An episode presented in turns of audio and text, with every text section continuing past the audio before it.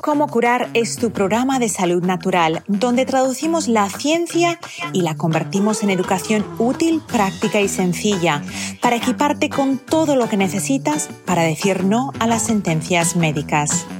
Soy Coco March, tu presentadora.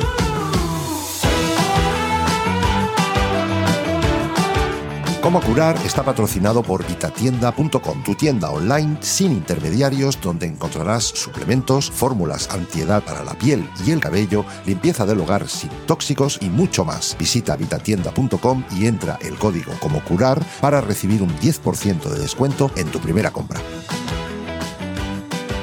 ¿Disfrutas mi podcast Cómo curar? Ayúdame a ayudar a más personas mediante compartir este episodio con otros. Al compartir, hacemos que una comunidad de hombres y mujeres alrededor del mundo pueda decir no a las sentencias médicas. Cientos de miles de vidas se han mejorado y cambiado mediante esa información transformadora. Gracias por ser parte de la comunidad de cómo curar.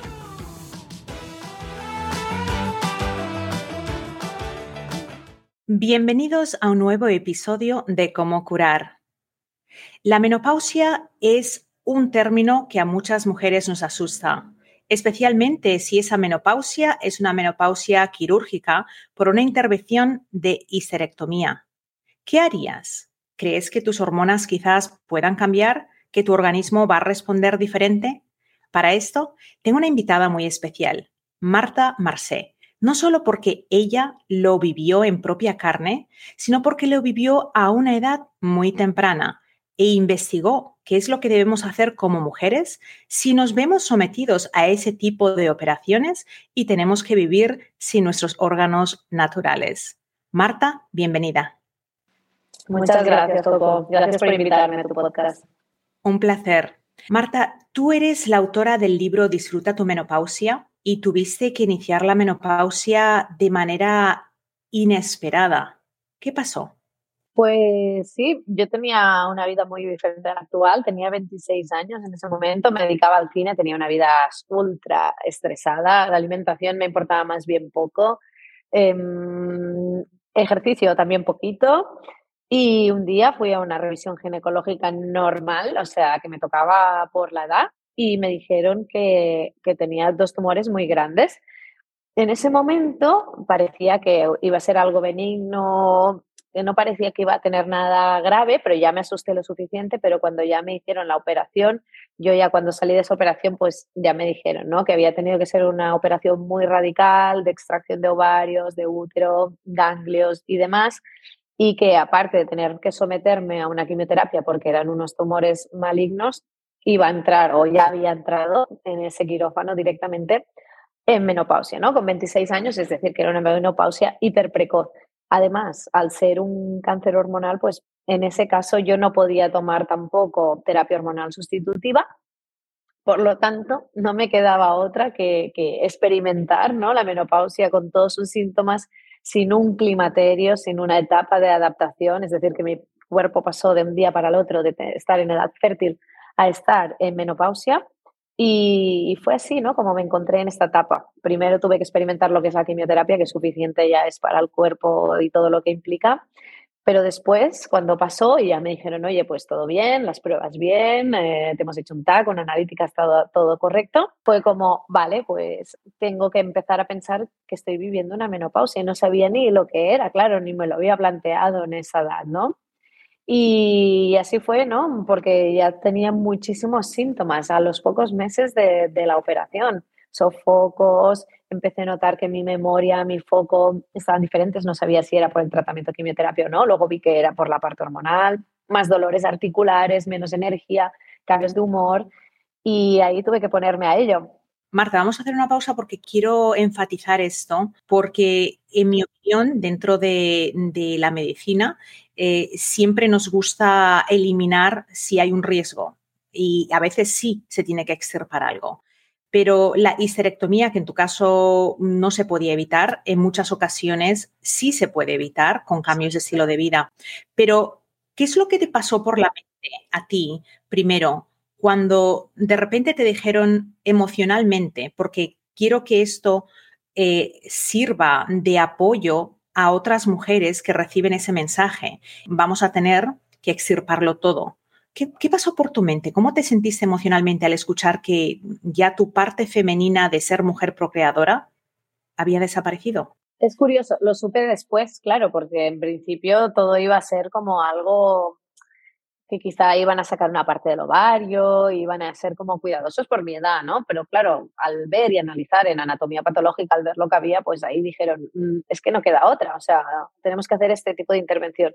Yo me enteré posterior y qué pasa que en ese momento yo tenía tanto miedo a la palabra cáncer que me centré mucho más en curarme, por decirlo de una forma, que en pensar mm, qué es lo que significaba para mí, ¿no? No poder tener hijos, entrar en otra etapa hormonal de mi vida.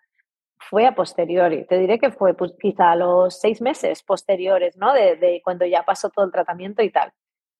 Una cosa curiosa en mi caso, que sé que es algo que no es lo común, es que yo siempre había dicho que no quería ser madre. Mm, no me digas por qué, pero siempre lo había sentido así. Entonces, fue muy impactante, obviamente, porque aunque tú digas que no, mm, eres muy joven, las cosas pueden cambiar de muchísimas maneras y que te digan que no puedes es algo súper impactante. Pero creo, y por lo que he visto en otros casos de chicas que he acompañado luego en consulta y que estaban en ese momento también conmigo, que no fue el duelo tan heavy como otras chicas que para ellas era un deseo súper fuerte. En relación a mi feminidad, yo creo que es algo que he ido desarrollando mucho a lo largo del tiempo, porque ni tan solo en ese momento yo me había parado a pensar que era ser mujer, que era mi, tipo de mujer, que yo me sentía con qué me identificaba, qué significa ¿no? todo esto. Entonces es algo que he ido desarrollando muchísimo eh, a lo largo de todos estos 12 años, ¿no? Y, y, aún creo que sigo en ello, ¿no? De reflexionar sobre mi feminidad, cómo me siento, entonces, em, bueno, son cosas curiosas y me pasó un poquito lo que tú estás diciendo, que no encontré referentes en ese momento, porque cuando yo busqué menopausia, 26 años o precoz, ¿qué hacer? Había un silencio. Ahora mismo hay más cosas, pero en ese momento es que ni de la menopausia convencional se hablaba, ¿no? Era como un tabú. Entonces me senté súper sola y súper perdida en ese momento.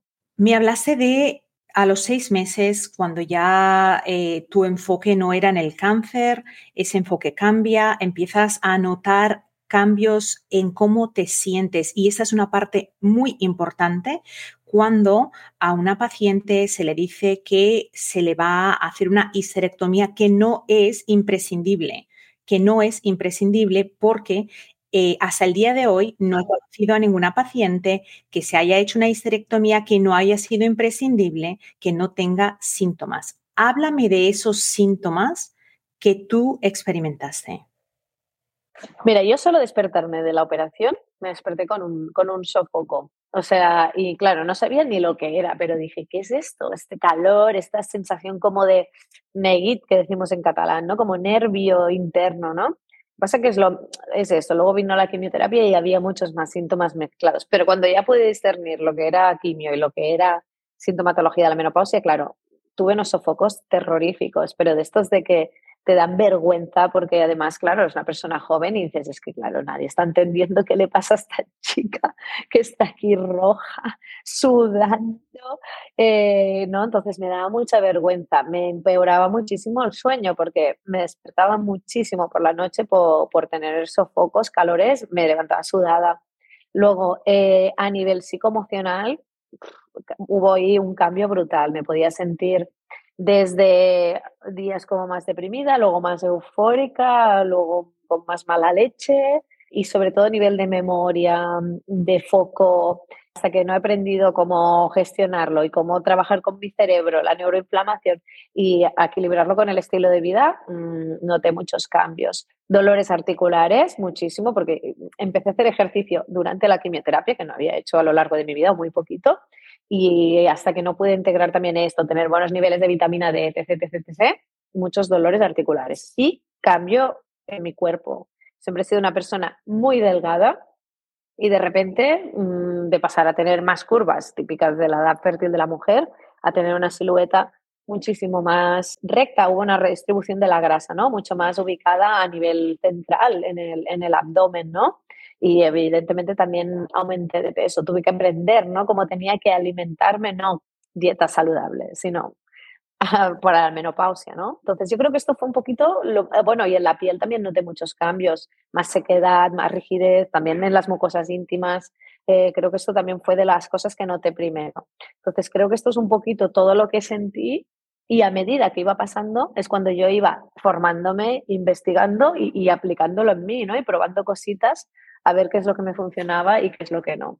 Y algo eh, a destacar es que mm, a veces pensamos en nuestros sistemas o nuestros órganos como independientes del resto del cuerpo, pero ahora sabemos, la ciencia ya ha demostrado y hay muchos papers al respecto sobre diferentes ejes. Un eje es el eje ovario-cerebro. Entonces, tu cerebro de repente, de la noche a la mañana, se tuvo que recalibrar todo, todo, tu sistema hormonal tuvo que recalibrarse.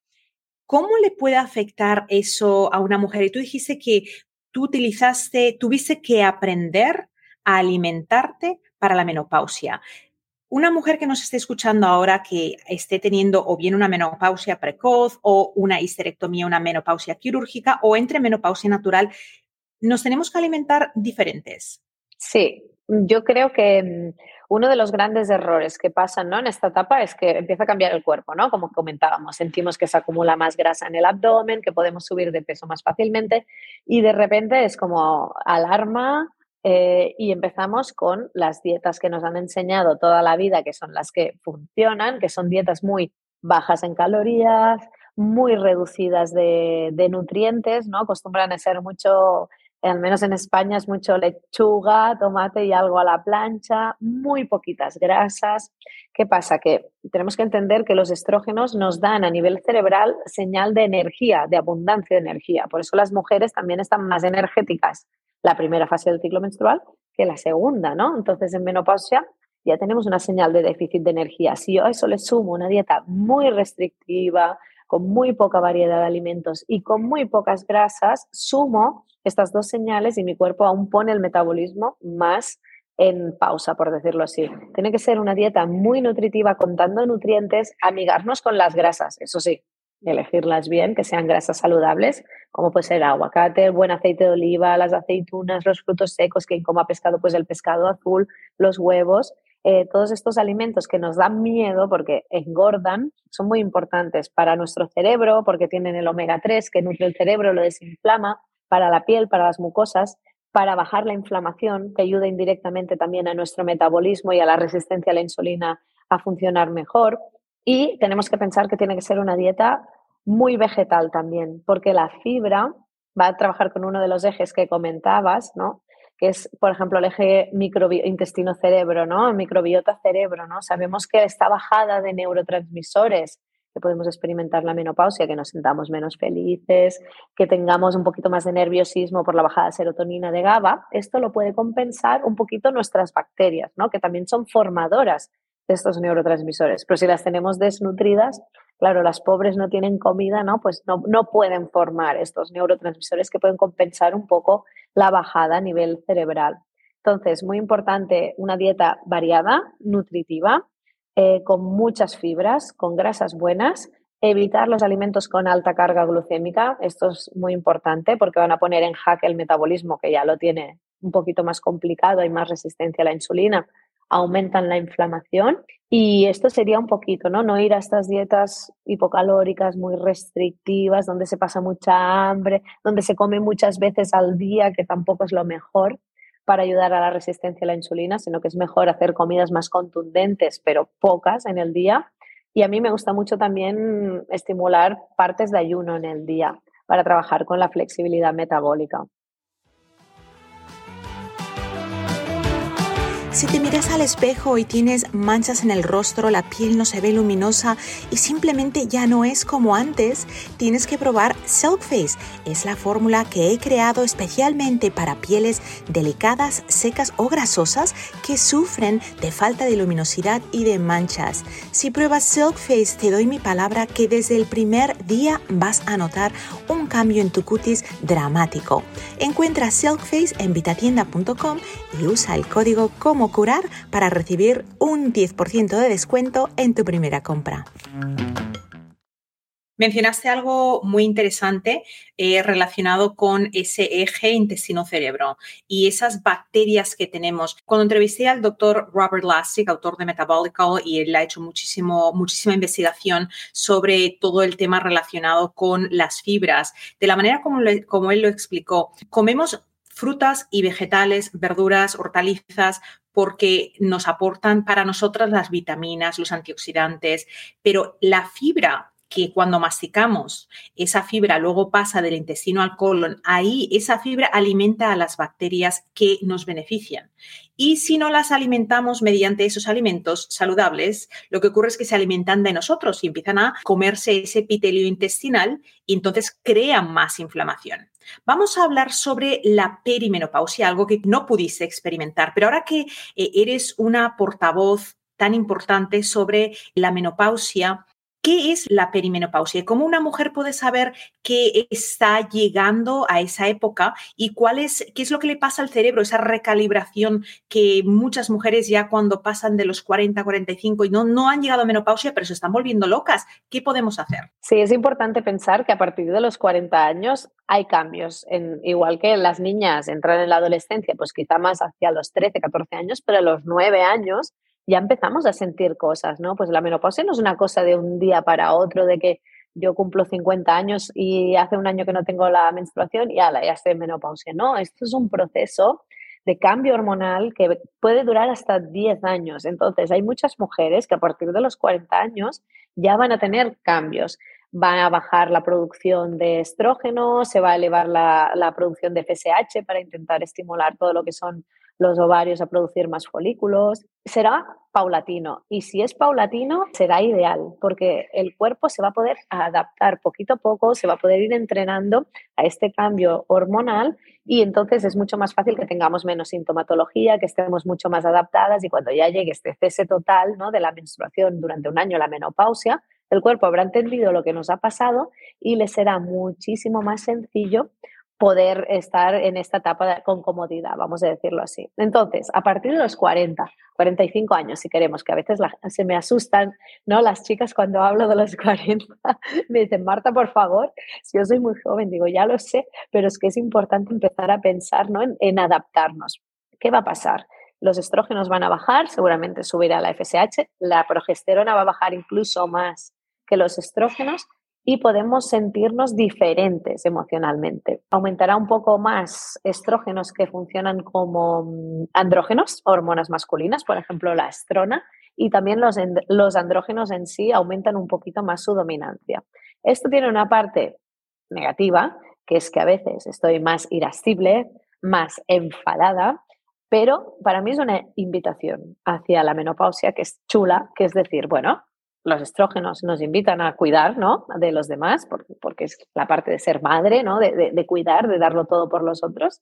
Pero cuando ya nos alejamos de esta etapa hormonalmente, la invitación es a redirigir la energía hacia nosotras, ¿no? Es un poco esta invitación. Pasamos de ser más la figura de madre a ser la sabia, la consejera, y es una invitación, como pongo en mi libro, a cuidar de ti la menopausia, ¿no? Empezar a decir, oye, vale, pues ahora he cuidado mucho a los otros, ahora qué quiero hacer, qué es lo que no he podido hacer en mi vida, ¿no? Esa afición que no he podido desarrollar, esos momentos de autocuidado, ¿no? Y nos invita mucho a esto, ¿no? Entonces, esta irestabilidad, este enfadarnos, a veces son límites también, ¿no? Decir, bueno, hasta aquí, o sea, ya no, no pasas de aquí, ¿no? Ya ahora es mi momento, ahora ya este rato es mío, ¿no? Entonces, hay una parte que las mujeres, ostras, es que me enfado más, pero se puede canalizar hacia esta parte positiva. Y luego pueden sentir más vaivén hormonal, emocional, por las subidas y bajadas estrogénicas y cambios en, en sentirse más felices, positivas. De nuevo, yo siempre invito a que busquemos esta felicidad también en hacer más cosas que nos gusten y cuidar este eje de la microbiota porque nos va a generar estos neurotransmisores que han bajado a nivel cerebral. Por ejemplo, generando estos postbióticos, ¿no? que cuando ellas comen las fibras generen sustancias tan importantes como el butirato, por ejemplo, que nos va a desinflamar en nivel intestinal y a nivel cerebral. Y cuando el cerebro está desinflamado, convierte muchísimo más fácil el triptófano en serotonina. Si hay inflamación, degrada parte del triptófano porque dice, mejor que estés tranquilita porque tenemos que ocuparnos de resolver la inflamación, ¿no? Entonces, cuidar de la inflamación, hacer cosas que nos gusten para cuidarnos, ¿no? Y dedicar este tiempo a nosotras son cositas que nos pueden ayudar a entender y a redirigir a lo que nos invita, ¿no? la etapa hormonal y el ambiente hormonal. Y muy importante, perimenopausia, empezar a pensar en que hay cambios y que si nos adaptamos a, ella, a ellos y vamos haciendo un poquito el trayecto, el cuerpo al final se va a adaptar y vamos a llegar a la menopausia con menos sintomatología o, o, ninguna, porque, oye, también hay mujeres que no tienen sintomatología y es importante visibilizarlo también. En mi libro Ayuno Lunar hablo específicamente de esa alimentación para la perimenopausia, premenopausia y posmenopausia.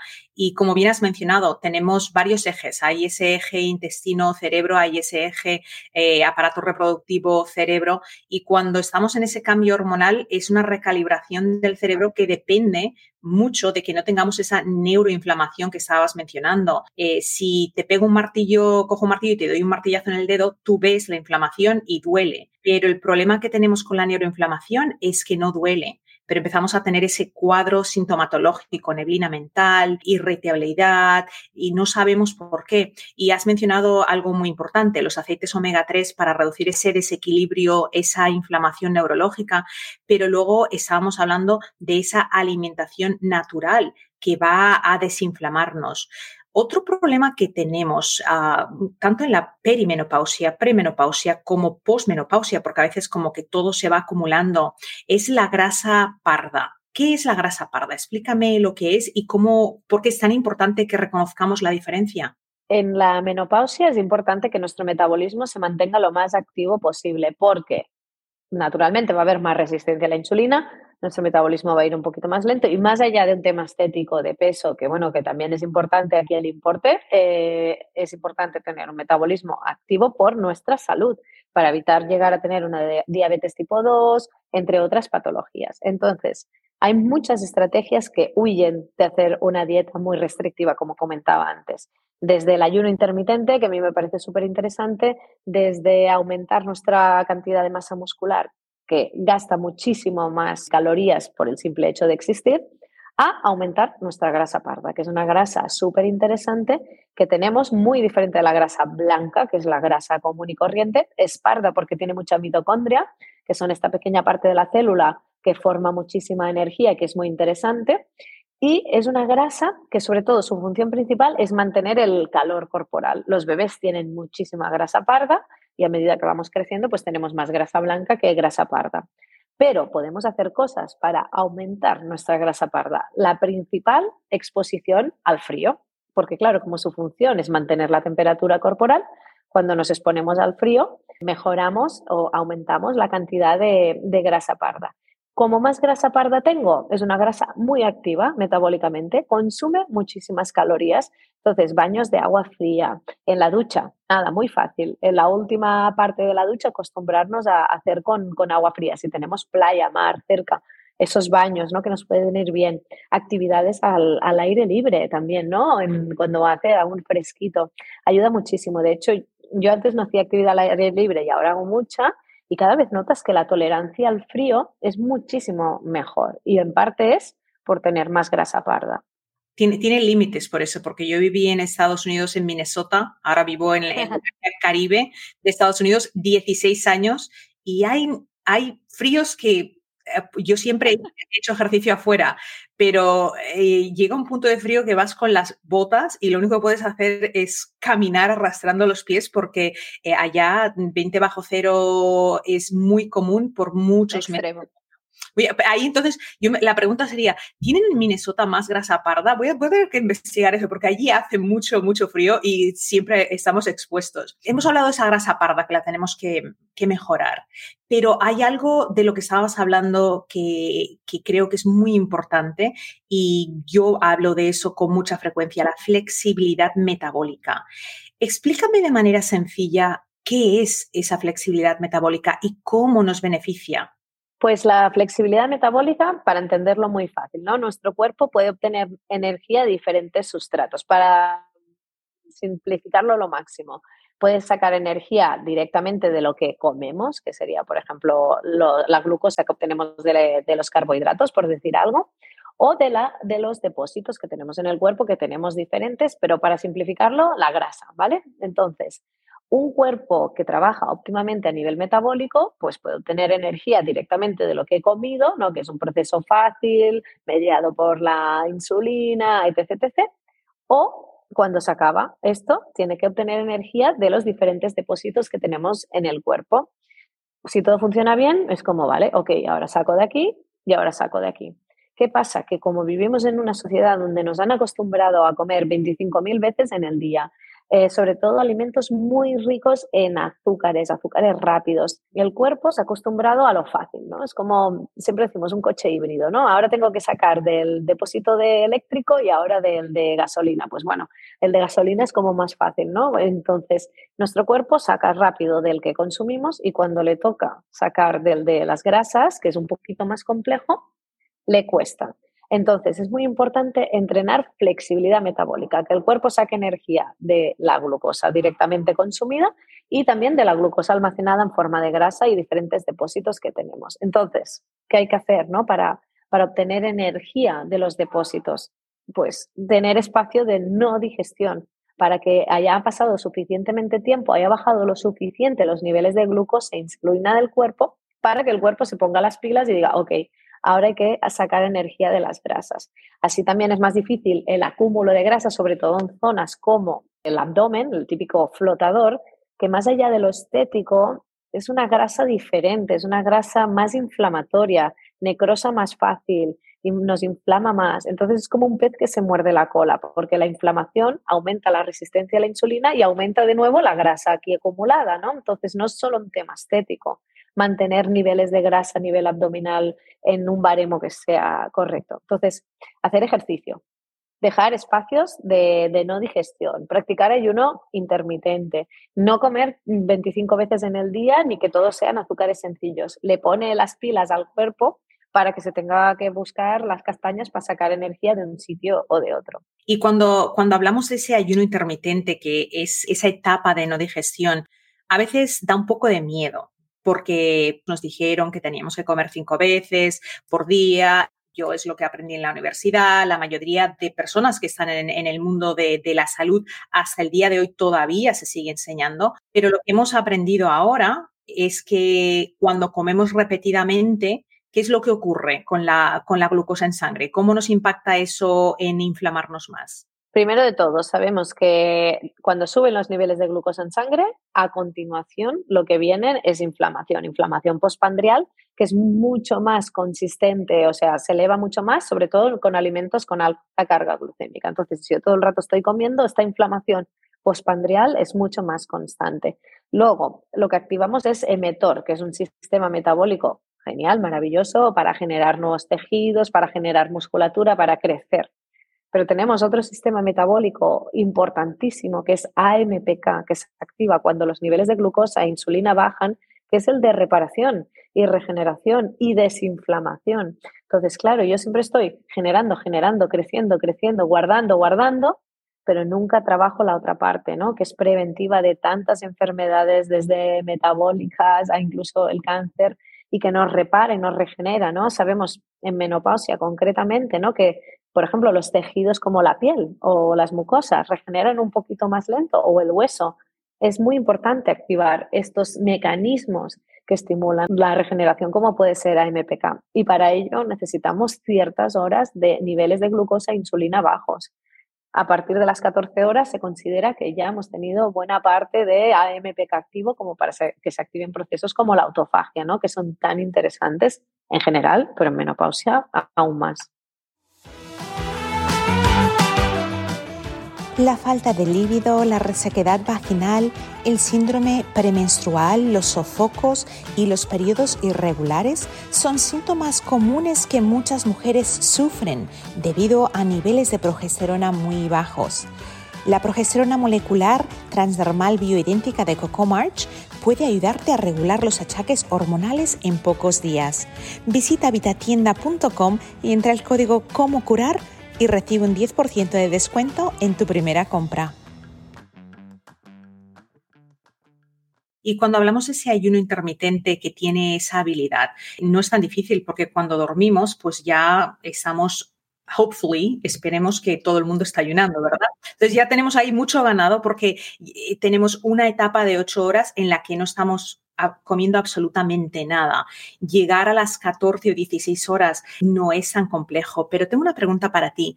En las investigaciones que, que yo he hecho, he encontrado que las mujeres que todavía menstruan pueden o se benefician mucho de hacer ayunos incluso extendidos una vez ya el cuerpo ha ganado esa flexibilidad metabólica en la primera fase del ciclo hasta el momento de la ovulación. Ya cuando ovulamos y el organismo es más progesterona dependiente, ahí yo recomiendo, es lo que recomiendo en mi libro Ayuno Lunar, no hacer ayunos tan largos. ¿Qué es lo que tú opinas? Siempre que haya un, abundante energía, que es cuando hay más estrógenos, es mucho más fácil para todos estos procesos. Por eso yo también creo que en la fase folicular es la fase donde hacer ayunos más largos, como ya hay abundancia de energía, el cuerpo no le va a restar, ¿no? Como si dijéramos, en cambio, en la segunda parte, incluso en la menopausia, pues a veces puede ser que nos haga estar más fatigadas, más cansadas y que se sume un poquito, ¿no? A esta señal de déficit de energía. A mí me gustan todos los ayunos, también los ayunos más prolongados. Es verdad que a nivel de divulgación más por redes sociales y tal, siempre hablo de ayuno intermitente porque a veces este tipo de ayunos pues siempre es mejor que haya algún profesional o alguien que pueda acompañar porque además nos da mucho miedo, ¿no? Cuando pasamos ya de ciertas horas, pero yo creo que es algo súper natural en, el ser humano, ¿no? Y que hemos pasado muchas épocas en nuestra vida que es la actual, la moderna es un suspiro, ¿no? Comparado con nuestra vida ancestral, que es la que nos ha un poquito generado nuestros genes y nuestras adaptaciones. Entonces, son estrategias muy interesantes y, cada vez se habla más de ello, cada vez hay más papers, cada vez, yo me acuerdo, ¿no? En la uni, que tampoco hace tantos años que estudié nutrición, no me dejaban hacer el trabajo de fin de grado de ayuno. Y, les dije, yo os voy a presentar un, tocho así de, papers y me tuvieron que decir que sí, porque aún hay mucha resistencia desde la comunidad científica también, pero es algo tan fácil, tan fantástico y que va tan acorde, ¿no? Cómo funciona nuestro cuerpo y las mujeres en esta etapa necesitamos flexibilizar el metabolismo, activar procesos de renovación, activar la autofagia, que es el anti-aging más profundo que, tenemos, y el ayuno intermitente, incluso ayunos un poquito más largos que se puedan acompañar, son herramientas súper fáciles, tú lo has dicho, ocho horas al día deberíamos dormir pues oye, esperas un poquito, te tomas una infusión, te das un paseo, lo que sea, ya se ha hecho la hora, ¿no? Las 14, 16 horas. Es algo muy sencillo, gratis y fácil de aplicar.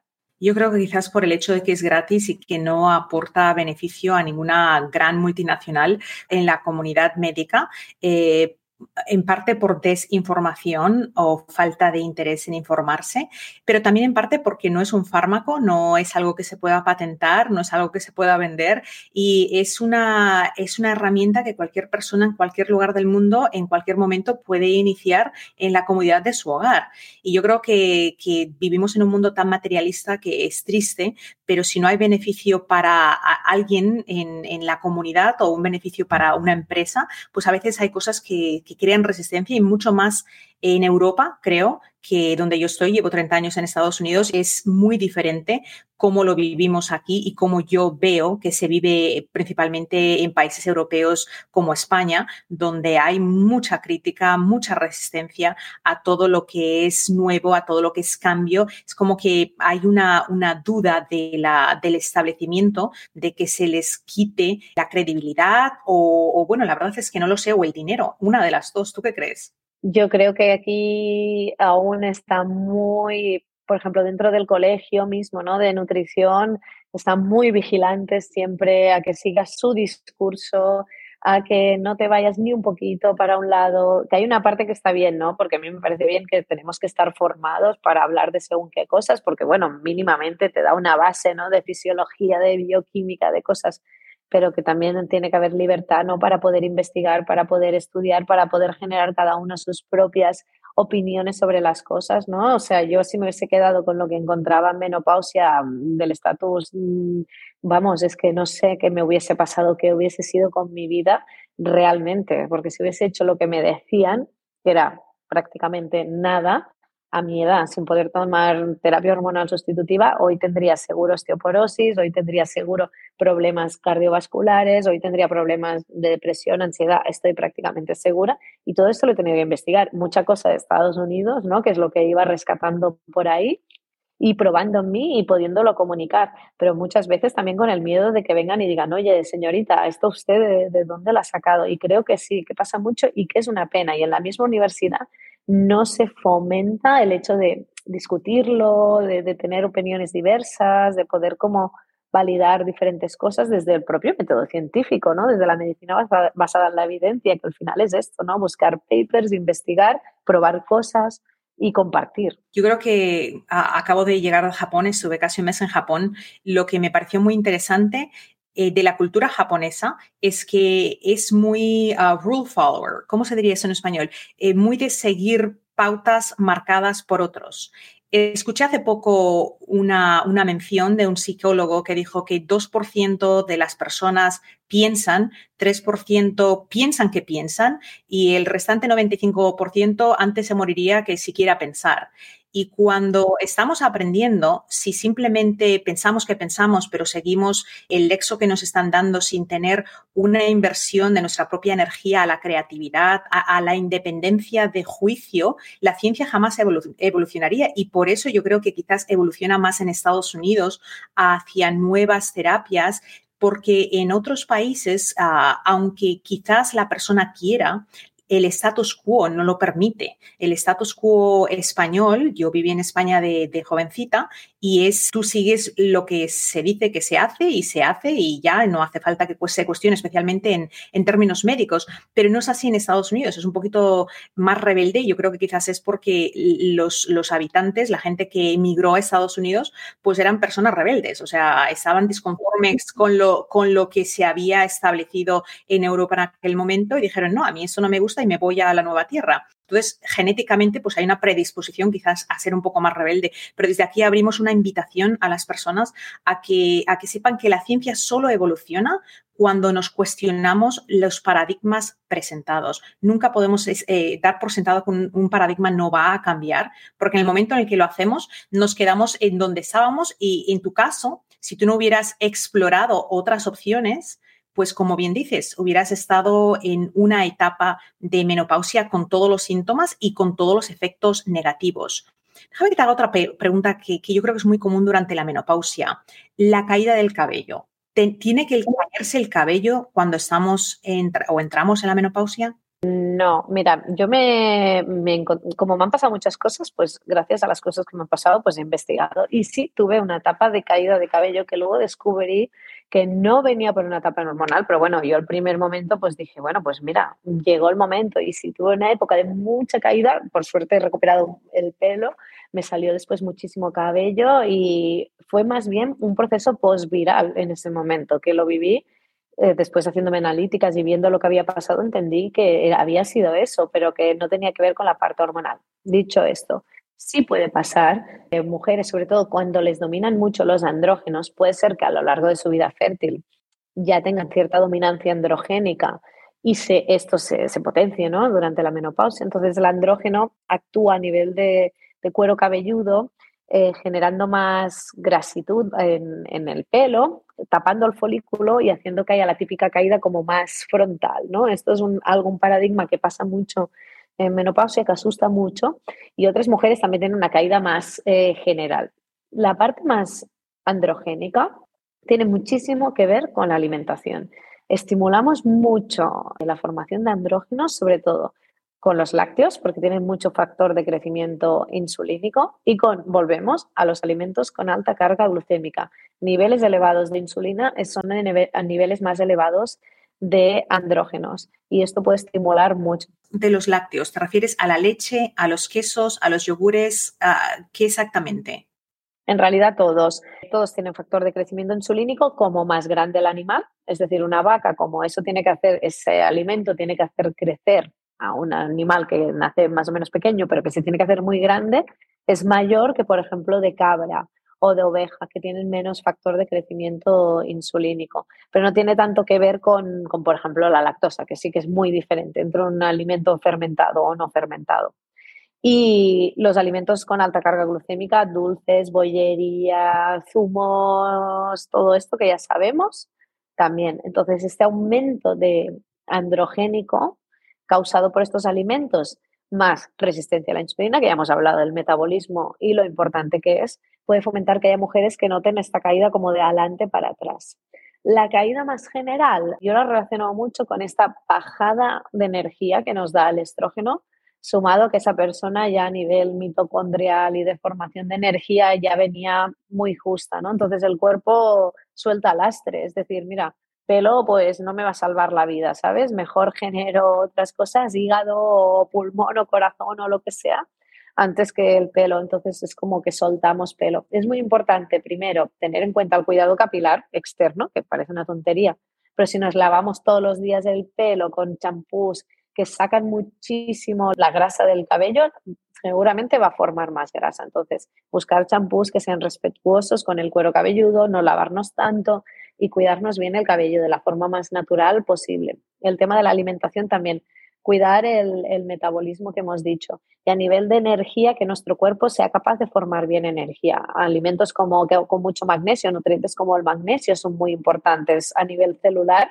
y al menos aquí en Europa hay unos déficits brutales de magnesio, ¿no? Entonces, muchas veces ayudando a la persona a que su célula funcione mejor, forme mejor ATP, pues el cuerpo dice, ok, tengo energía, pues venga, puedo formar también pelo. Hay mujeres que no les pasa nada con el pelo, igual que la piel va envejeciendo lo normal. Eso también hay casos que no pasa, que también hay que visibilizarlo.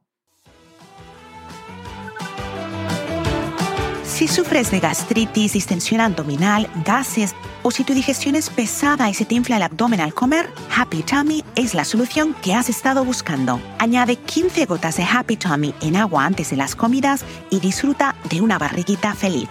Happy Tummy es una fórmula exclusiva para vitatienda.com. Entra el código Como Curar y recibe un 10% de descuento en tu primera compra. ¿Qué suplementos recomendarías para las mujeres? Ah, que, los básicos, porque hay muchísimos, pero ¿cuáles serían los cinco o seis suplementos que tú dirías, esto realmente deberíamos tomarlo? Magnesio, eso segurísimo nos ayuda a formar mejor energía, a relajarnos y a dormir mejor a nivel óseo. O sea, es que menopausia encuentro que es un basiquísimo, aparte de que hay mucho déficit, se ve muchísimo. Yo creo que el tipo de producción de alimentos está empeorando mucho la cantidad de, magnesio de los alimentos y se nota un montón. Vitamina D, clave para frenar y prevenir osteoporosis, osteopenia, como antiinflamatorio a nivel cerebral, mm, revisar niveles, pero aquí también, al menos en, en España, yo encuentro unos déficits increíbles de, vitamina D y no nos podemos quedar con esos 30 que nos dicen que está bien, ¿no? Yo recomiendo a las mujeres que lleven a 50 más o menos y que, y que aparte de tomar el sol, que se suplementen, sobre todo en invierno, pero a veces hace falta también durante el verano. Para piel y mucosas, a mí me encanta el omega 7. Es este ácido graso que nos ayuda a hidratación interna con papers súper interesantes incluso a nivel de hidratación íntima que está visto mujeres versus placebo, cómo les ayuda a hidratar tanto la piel del rostro como la piel del cuerpo, como las mucosas del intestino, como a nivel vaginal. Así que también creo que es muy interesante irlo tomando a temporadas, combinado con omega 3. Antiinflamatorio, eh, DHA, riquísimo para el, para el cerebro, para también nuestras mucosas, es, es imprescindible y muchas veces en la dieta nos falta creo que he dicho cuatro, a ver, me falta alguno. Ah, otro, que me encanta para los sofocos, para el estado de ánimo, para mejorar esta señal un poquito energética, el azafrán. Eh, un suplemento de azafrán lo encuentro que funciona súper bien, nos da este puntito un poquito más de alegría, al relajarnos un poquito no hay tanto este plus de calor, de temperatura que activa muchas veces los sofocos y funciona muy, muy bien. No, no, es, no tiene un efecto hormonal, entonces funciona a muchas más mujeres y tiene menos contraindicaciones de mujeres que haya podido pasar por un cáncer hormonal, por decir algo. Y luego ya, bueno, probióticos, Pero bueno, eso ya es que podría decir muchos, pero para mí todo lo que está bien cuidado a nivel de intestino también sería súper importante. Es importante destacar que a veces pensamos en los suplementos como medicamentos y aunque tienen poderes terapéuticos incluso mejores que algunos fármacos, la pregunta a veces es, ¿por cuánto tiempo debería tomarme el magnesio? ¿Por cuánto tiempo debería tomarme la vitamina D3 con K2? Yo creo que es importante sacarnos un poquito el rollo de que podemos, los suplementos, mm, vamos, son como un extra y tal. No, tenemos que pensar que los alimentos que consumimos no es lo mismo que en el pasado, por cómo se cultivan o por cómo se crían y por el estrés que tenemos, que esto aumenta muchísimo la cantidad de nutrientes que consumimos porque vivimos en ciudades, no estamos todo el día en la naturaleza y no estamos todo el día zen. Entonces, hay nutrientes que nos van a faltar. La vitamina D le va a faltar a la gran, gran, gran mayoría de las personas. Y es que lo veo cada día en analíticas. Y yo, yo recomiendo tomar la de 3 con K2. ¿Tú recomiendas tomarla con K2? Sí, sobre todo con, en menopausia aún más, ¿no? Para ayudar también a la formación de hueso, que se vaya bien donde tenga que ir el calcio. Sí, totalmente. Entonces, vitamina D, mm, revisar en analítica sería lo ideal en octubre pasado, bueno, aquí en octubre pasado el verano en España y luego a establecer una pauta, ¿no? Para esa persona. El magnesio, yo me lo tomo todos los días de mi vida. Es que ya ni lo pienso, ¿no? O sea, ya sé lo que pasa con los alimentos y el magnesio. El omega 3, pues también lo tomo prácticamente todos los días. El omega 7, dependiendo de cómo siento mi piel y mis mucosas, pero también son bastantes meses al año que lo tomo. El azafrán depende cómo me siento, pero sí se puede tomar meses, bastantes meses en el año. Probióticos, eso sí que hay que ir cambiando y lo ideal es que nos aconsejen, porque hay probióticos que tienen cepas que sirven para una cosa, para la otra, no les también todo el mismo a todo el mundo lo mismo. Y como más de precisión es la toma de probióticos, más efecto tiene, eso está claro. Y es importante eh, que a veces las personas piensan que cuando toman un suplemento van a notar el cambio como un fármaco, va a ser mañana. O sea, hoy me tomo el magnesio, esta noche voy a dormir mm, ocho horas cuando llevo insomnio por mucho tiempo. Hay un proceso en el cual, de la manera en como yo lo describo, es que, eh, porque a veces me hacen mucho esta pregunta, ¿debería dejar de tomar en mar ese suplemento? Voy ¿Va a ser demasiado? ¿Me va a afectar el hígado? ¿Me va a afectar los riñones? Y de la manera en como yo lo describo es que el cuerpo tiene tanques imaginarios. Entonces, si tú tienes un tanque de magnesio, si lo tomas todos los días, pues quizás tu tanque es, está llenito, o sea, eh, tiene un nivel óptimo. El magnesio lo necesitamos para más de 300 reacciones químicas en nuestro cuerpo, o sea que el tanque se va vaciando todos los días. Si nosotros no tenemos suficiente magnesio procedente de la alimentación, que hoy en día los alimentos no proveen suficiente magnesio, ese tanque se va vaciando. ¿Y qué es lo que pasa? Que para que el cuerpo pueda regenerar. Digamos, vamos a decir que crezca el pelo. Tiene que echar mano de un tanque que tiene biotina, tiene que echar mano de un tanque que tiene magnesio, un tanque que tiene vitamina D3, tiene que echar mano de ciertos aminoácidos. Cuando uno de esos tanques está vacío por completo, simplemente lo que tiene que ocurrir para que el pelo crezca no puede ocurrir. Es como si tienes todo lo que te hace falta para crear unos huevos revueltos, pero el fuego no lo enciendes. Si no hay calor, no se van a quedar revueltos, se van a quedar, o una tortilla, se van a quedar crudos. Muy parecido a nuestro cuerpo, ¿verdad? Entonces, ah, por eso enfatizamos la importancia de, de encontrar una pauta de suplementos que funciona para una persona y seguir esa pauta. Y si uno no los toma un tiempo, el cuerpo va a ir vaciando ese tanque y lo que hemos reparado, pues poco a poco va a perder la habilidad. Vamos a pasar a otro tema. La salud íntima de la mujer, que la has mencionado un poquito hablando de las mucosas. La sequedad vaginal, la resequedad, eh, el coito doloroso, muchas veces empieza a ocurrir cuando entramos en esa época de menopausia. ¿Qué podemos hacer? Lo primero es trabajar con las mucosas, ¿no? Como veníamos comentando, la salud de las mucosas el, estrógeno depende mucho de la formación de colágeno, depende mucho de la formación de elastina, de atrapar ¿no? hidratación. Por eso sentimos a veces que la piel está más seca, que se puede descolgar más, ¿no? que no está tan tersa. Lo mismo que pasa en la cara, pasa a nivel íntimo. Entonces, lo mismo que aplicamos para la piel de la cara, lo tenemos que pensar también a nivel íntimo nos hidratamos por fuera, ¿no? Nos ponemos nuestras cremas, nuestros serums, nuestras vitaminas, nuestras cosas. Tenemos que pensar en hidratarnos también a nivel local con geles, eh, aceites, cositas que mantengan la zona hidratada, no solo para evitar tener dolor, resequedad, sino porque el ambiente íntimo que se genera en menopausia si no hacemos nada también favorecerá que haya más infecciones, tanto infecciones de orina como de cándidas, ¿no? Entonces, primero, a nivel externo, cuidarnos con hidratación. Segundo, a nivel interno, mejorar nuestra hidratación interna. Hemos hablado del omega 7, por ejemplo, que funciona súper bien, el omega 3 y las grasas en general, ¿no? Y mm, aparte de esto, yo siempre recomiendo que si realmente hay problemas, porque muchas veces hay mujeres que tampoco, ¿no? Simplemente pueden notar sí un poquito de cambio, pero nada que les impida nada, aparte de mantener esta hidratación interna, eh, que acuden a una persona, un profesional, una profesional que sea fisiosexóloga, por ejemplo, ¿no? Que las pueda ayudar.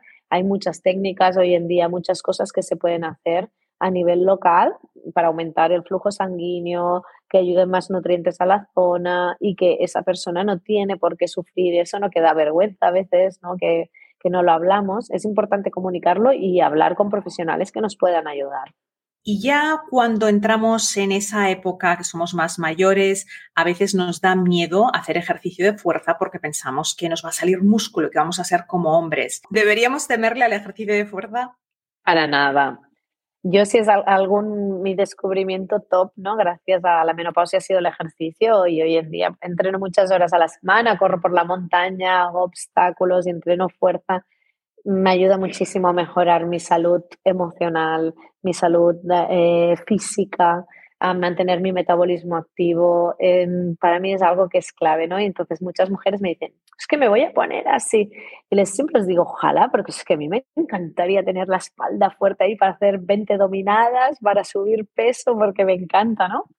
Es complicado y, le tenemos que perder miedo y de hecho eh, revisando papers para el libro mm, vi, ¿no? Las recomendaciones en España al menos siempre es aquagym y natación, ¿no? Mujeres posmenopáusicas se evita el impacto. Y justo en un paper que era además una revisión sistemática hecha con un montón de mujeres, se vio que el ejercicio acuático en relación a la calidad del hueso versus ejercicio terrestre, donde había impacto y, y gravedad, el acuático no aportaba nada beneficioso, en cambio todo lo que era con cierto impacto y evidentemente ejercicio de fuerza ayudaba un montón a estimular los osteoblastos y a generar hueso nuevo, ¿no? Y a mantener, a mejorar de la osteoporosis y osteopenia que tenían esas mujeres que se habían sometido al estudio. Entonces, sí o sí, ejercicio de fuerza, necesitamos músculo y lo importante es pensar antes, porque tenemos que llegar a como un buen pico de masa ósea a los 26, 28, 30 años, porque luego va a ir bajando, pues como más lleguemos en ese momento, pues menos bajaremos pero sea cuando sea, ponernos ejercicio de fuerza, no, que no nos dé miedo, que, que, vayamos aumentando el peso, que sintamos que tenemos agujetas, que estamos cansadas después de entrenar y algo de impacto.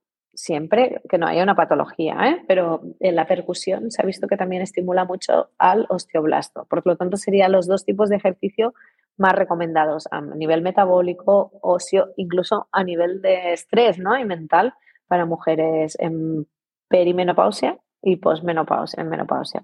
O sea, un poquito rompe el mito de que correr es malo para los huesos. Ahora tenemos suficiente información y hay papers que indican exactamente lo que has dicho, que el impacto en realidad estimula, que mm, e, estimula el recrecimiento de ese mismo hueso, estimula la producción de colágeno, de elastina, o sea, de todo, de todo lo que, de todo lo que mejora. Y de ahí es donde nace un poquito el ejercicio facial, que es algo que sé que tú practicas. ¿Cómo nos pueden ayudar los ejercicios faciales a mejorar nuestro aspecto del cutis y por qué es tan importante que los hagamos? Tanto lo que es las típicas herramientas de guaysa, del rodillo, como el automasaje facial, como el yoga facial, que esto es quizás lo que yo sé menos, lo que hacen es romper pequeñas fibras. En realidad, que estimula a que la piel, al romperse esas pequeñas fibras de elastina, de colágeno, tengan que regenerarse. Además, atraemos nutrición, ¿no? Porque como hay una pequeña inflamación, lo que hacemos es llevar ahí células del sistema inmune, y llegar más plasma con nutrientes para reparar. Entonces, estos momentos que decíamos, ¿no? Que, la, que es una invitación a cuidarte, ¿no? A cuidar de ti. Pues, por ejemplo, empezando por ese momento de la noche, ¿no? De, de mirarnos con amor al espejo, de mirarnos con cariño, de poder realmente tener un ratito para nosotras Eso es como lo ideal para, para poder estimular también esta formación de colágeno y elastina. Marta Marcé, autora de Disfruta tu menopausia. Además, eres nutrióloga, eres naturópata, Cuéntanos, ¿dónde podemos encontrar tu libro? Eh, ¿Está disponible para quienes estamos en Estados Unidos? Mi gran audiencia es aquí.